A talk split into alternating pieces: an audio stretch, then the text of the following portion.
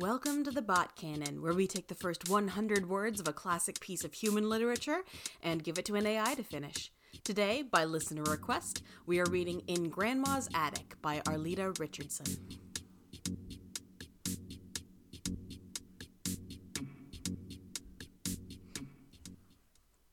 Grandma, what is this? Grandma looked up from her work. Good lands, child, where did you find that? In the attic, I replied. What is it, Grandma? Grandma chuckled and answered, That's a hoop, the kind that ladies wore under their skirts when I was a little girl. Did you ever wear one, Grandma? I asked. Grandma laughed. Indeed, I did, she said. In fact, I wore that very one. Here, I decided, must be a story. I pulled up the footstool and prepared to listen. Grandma looked at the old hoop fondly. I only wore it once, she began. My mother had just finished sewing it for me, and it was my favorite thing to wear. It fit perfectly, and it was so pretty. I danced around my room all day, but I had no idea the hoop had a secret. The day I wore it, I magically transported myself to another world.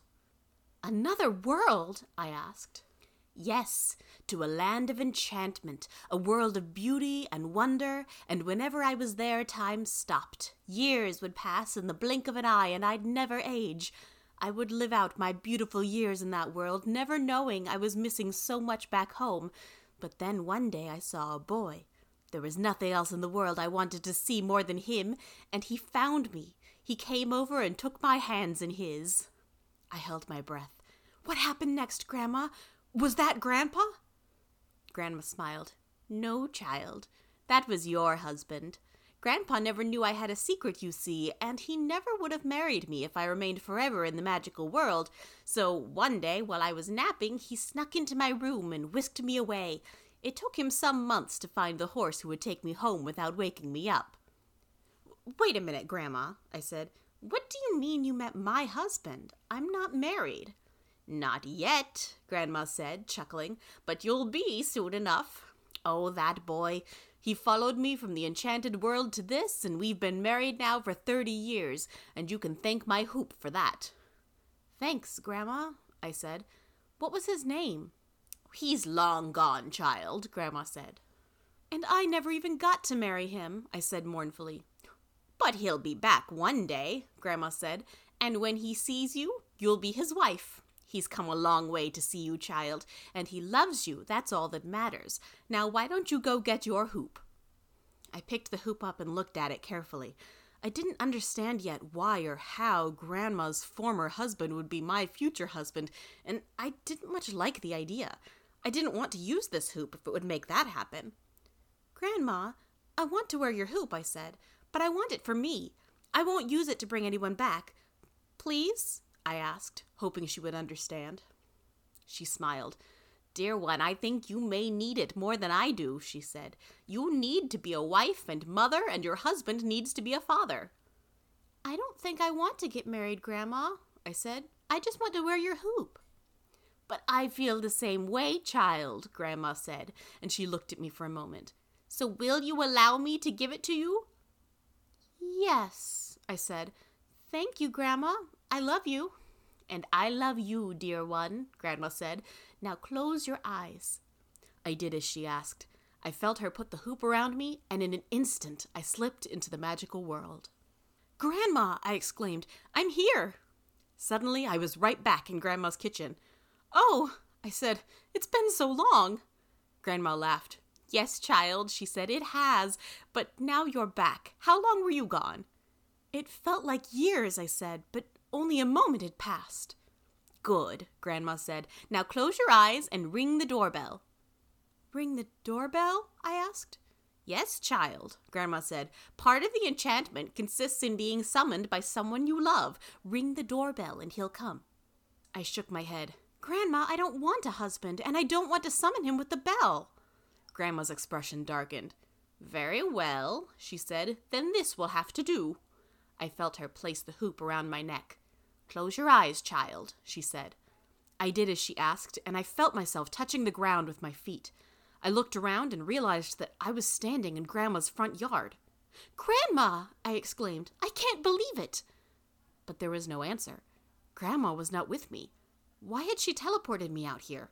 I looked around to see where she was, but there was nobody in sight. Grandma, I called. Suddenly, I heard a faint voice behind me. Hand me the iron.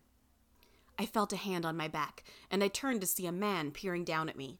He was dressed in old fashioned clothes, and he looked young, so young that he reminded me of my husband. What the blazes is this? he asked. Oh no, I groaned. Did my grandma send you? I told her I didn't want to marry. I told her to send me, the man said.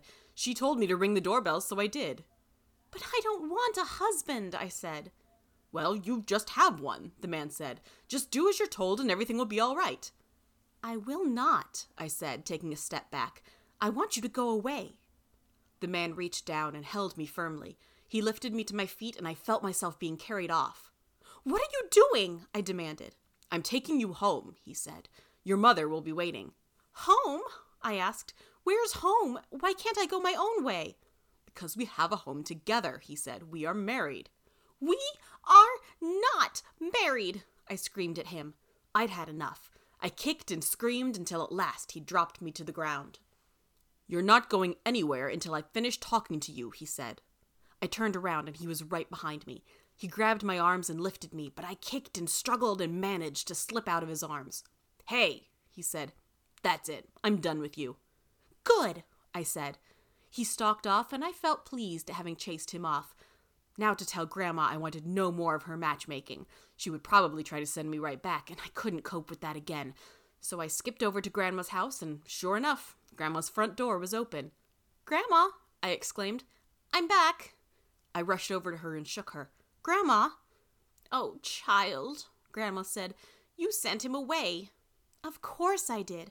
I told you I didn't want to be married. Grandma shook her head sadly. I just wish you'd listen to me, she said. When will he be back?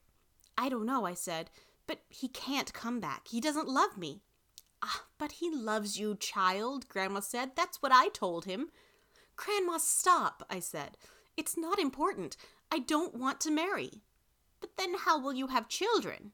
Grandma asked. I don't want children, I said. I don't want a husband. But how will you have a child of your own? Grandma asked. You have to marry. Grandma, please, I said. I don't want to marry. I want you to take the hoop off me. But it will summon your husband, Grandma said. I shook my head. I could not reason with her. I just took the hoop off myself, despite her protests, and left it on the floor. As I left, I could hear her protests, but surprisingly, they didn't faze me. I had learned not to expect much from my grandma.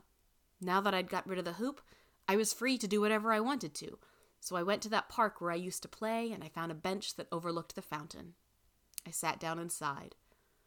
Oh, Grandma, I sighed. If you would like to suggest a book for us to read or be a guest reader on a future episode, email us at thebotcannon at gmail.com or follow us on Twitter at thebotcannon.